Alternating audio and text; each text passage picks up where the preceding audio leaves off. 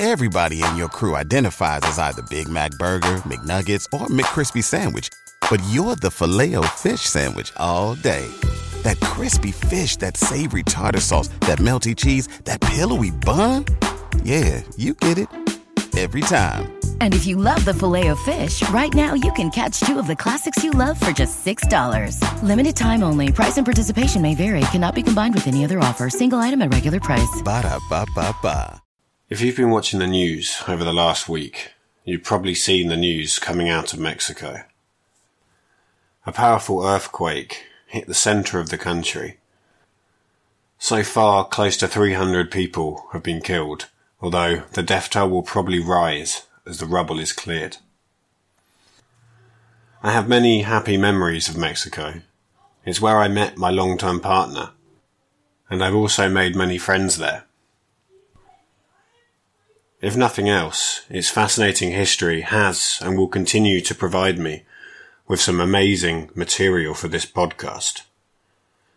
For all these reasons and more, seeing the damage done by this earthquake is, for me, very saddening. I will be making a donation myself towards the relief efforts. However, I wanted to do more. I've come up with the idea of releasing a special episode on Mexican history. This will be available through a Patreon page which I'm setting up. I haven't decided on the details, the exact subject matter, and the price, but 100% of the money used to purchase the episodes by listeners will go towards one of the charities, I haven't decided which yet, that is helping Mexico rebuild. In a few days, once I've worked out the details, I'll release a short episode outlining my plan with all the relevant information. I hope this plan interests you and you will consider purchasing the episode slash donating. Anyway, on with today's episode.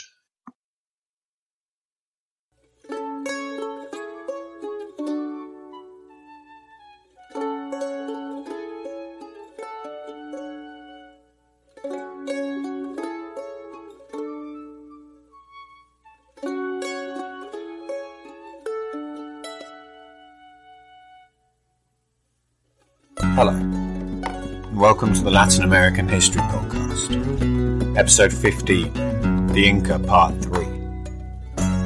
Yes, the Inca are getting a third episode. They're just so fascinating, and there is plenty of material on them.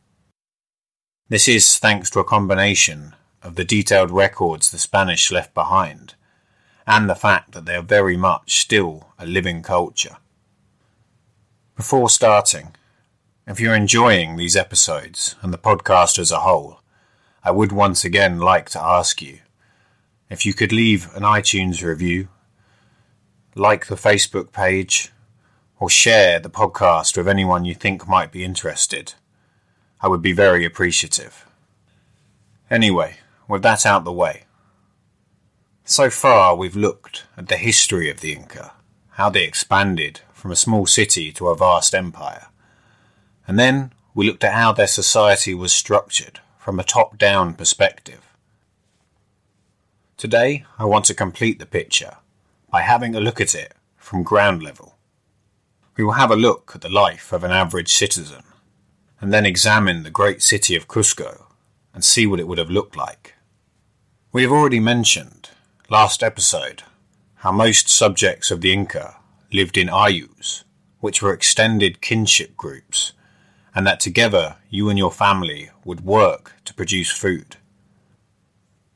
This agricultural work was the daily activity of most people. It would have consumed much of their time. Every now and again, you might be called away to conduct mita service for the state. And this would see you doing something like building roads and storehouses, or perhaps working on the personal lands of a noble. Your life would have revolved around your Ayllu and the village in which you lived. Your village would have been made up of housing units known as cancha. Each cancha was an enclosure built around a courtyard and comprising of several buildings. These were all enclosed by a wall. Almost all Inca buildings were built in a plain rectangular shape, and few were more than a single story high. They had sloping, thatched roofs, stone walls, and only one door. They also generally had no windows. Other buildings, like temples and storehouses, were also built in the cancha arrangement, although on a larger scale. You would live in a cancha no matter what your social status, although those belonging to nobles would have been much larger and elaborately decorated. That said, thanks to the Inca policy of allowing conquered peoples to retain parts of their culture, other housing arrangements did exist. If your people lived in circular huts before the Inca arrived, then you might well continue to do so afterwards. Of course, while you dealt primarily with your Ayllu, and perhaps members of the neighbouring Ayllus, another person you would have had frequent interactions with was your local representative of the state, your Curaca. Inca government was run on a hierarchical system. Your local Curaca would be in charge of a hundred households, while his boss was in charge of five Curacas, so 500 households. It went up like this with people overseeing 1,000, 5,000, 10,000, and eventually 20,000 households until you got to the highest level apus and other provincial governors. The average farmer would not have had much contact with these, however. Instead, they would deal directly with their local curaca who was in charge of ensuring that your Ayllu provided the correct amount of tax and labour. If you committed a crime, you would also deal with the state via the Curaca. If the two parties were administered by the same Curaca, then he would deal with the crime and make a judgment. If one party was under the jurisdiction of another Curaca, however, you would go up the hierarchy until the lowest level of administrator which you had in common was found. If you were accused of a crime against someone from a distant Ayllu, this might mean appearing before the provincial governor, the Apu. But if the accuser was under the control of the neighbouring Curaca, then it would be the one in charge of 500 households who would judge. Curaca status was hereditary, and Curaca children would spend their time in Cusco learning how to govern. While the nobility were educated, and a small class of wise men, known as Amautakuna, existed. Aside from the mandatory learning of Quechua, most people had no formal education. Instead, their knowledge of the world would consist of practical farming techniques, and this would be passed down through the community and learnt by practical experience. While the majority of common people were farmers, some were artisans who produced the goods which the empire needed. This included potters who made ceramics and textile makers. Textiles were actually the second most important industry in the empire after agriculture. Artisans would normally live in the largest settlements of a region where the administration was based.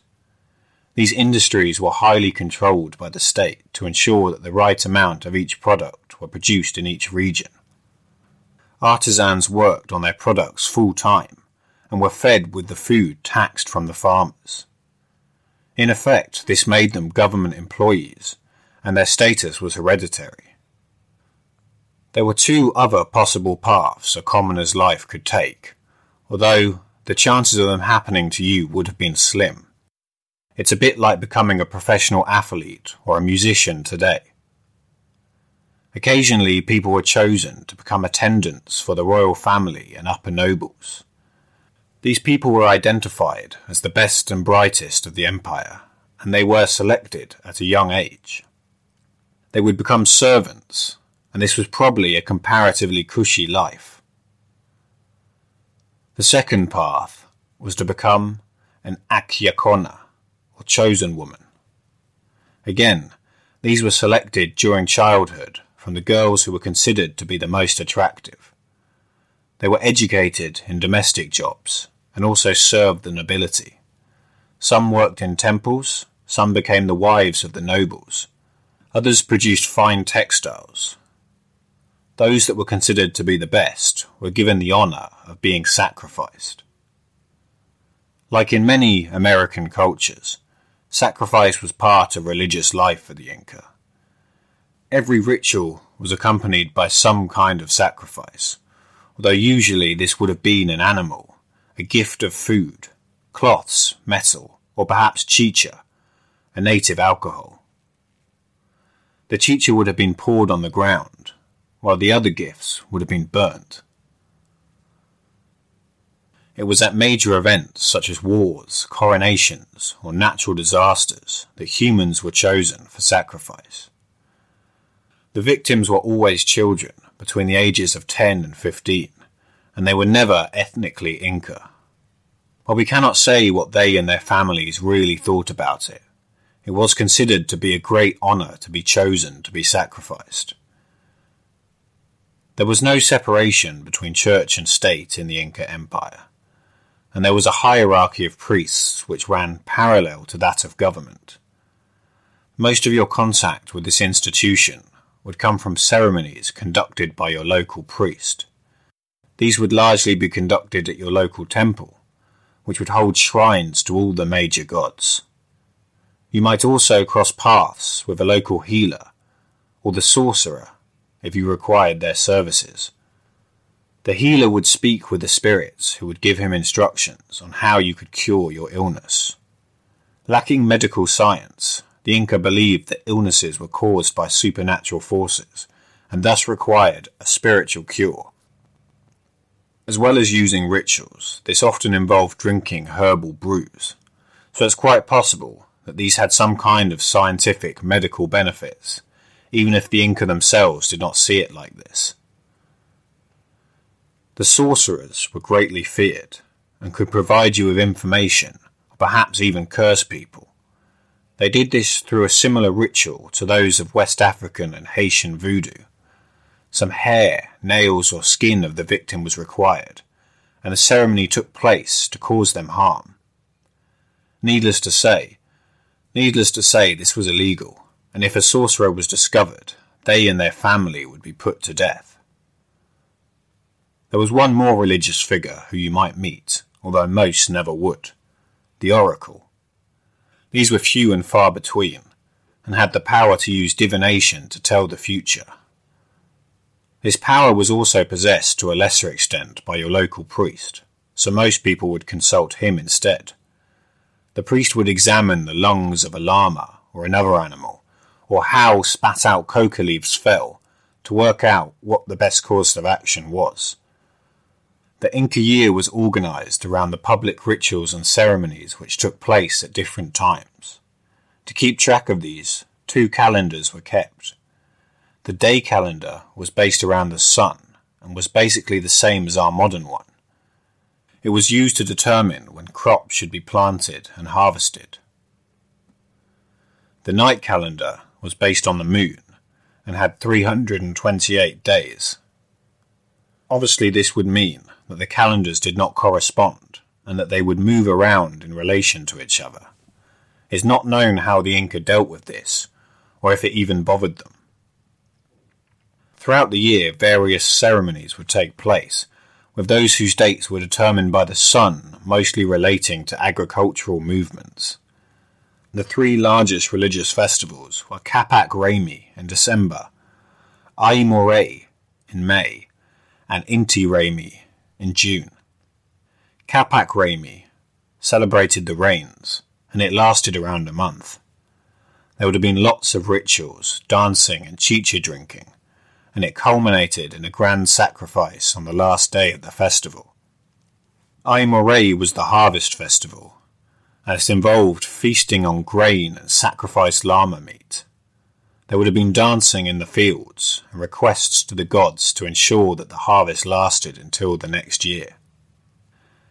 Inti Raymi was apparently introduced by Pachacuti, and it was dedicated to the sun god. Its epicenter was a sacred hill near Cusco, where ceremonies would take place. Only royals could attend these, and there were large sacrifices involved.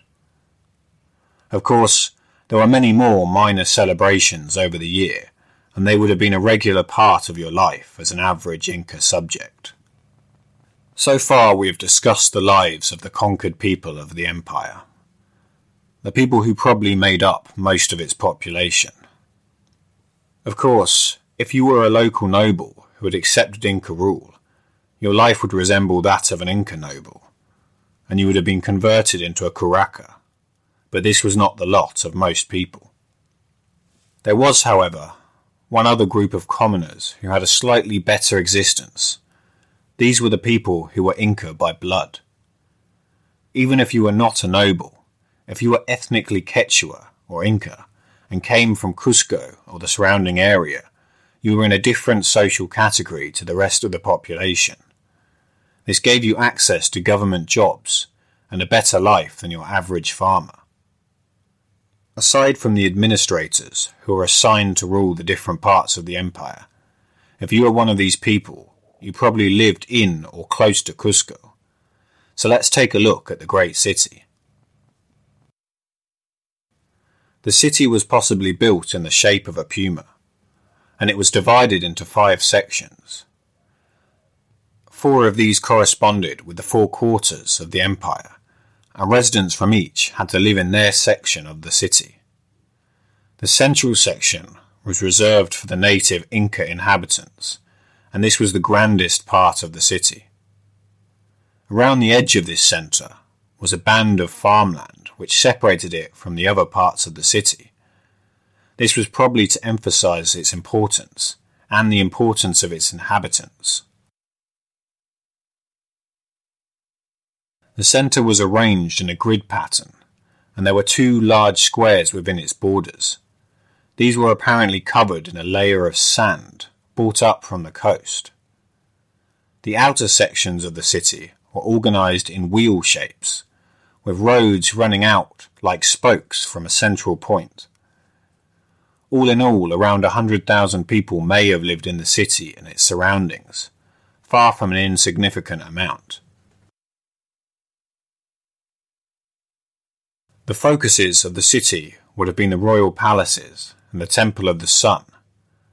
These were the most spectacular buildings in the city, although the general standard of architecture would have been better in Cusco than the rest of the empire.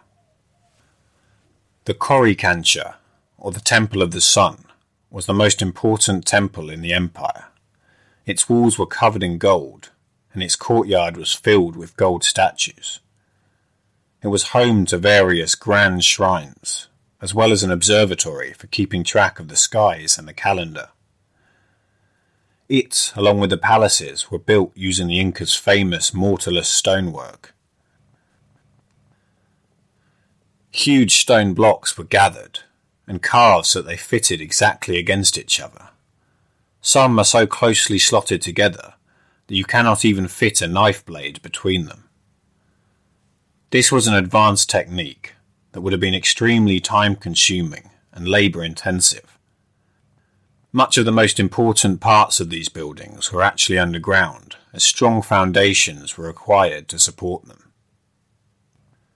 Just outside the city was another of the most important Inca structures, and another which used this technique. Sacsayhuaman. This actually predates the Inca but they made it their own and expanded it. It sits on a hill and was probably a fortress. It had huge walls and a massive central plaza. Some of the stones used here are the largest in any pre-Columbian American structure. It's unknown exactly how they were brought to the site, as the Inca lacked the wheel. You can still visit it today, and it's an impressive testament to their skill. That brings our look at the Inca to an end. Of course, we will be returning to them later when the Spanish arrive. Next episode will be the last, looking at the pre Columbian history of Latin America. We will look at the cultures of Brazil, Paraguay, and the Southern Cone which today consists of Argentina, Uruguay, and Chile. It will also include a review of what we've covered so far and what we can learn from the pre-Columbian peoples. Until then, thanks for listening.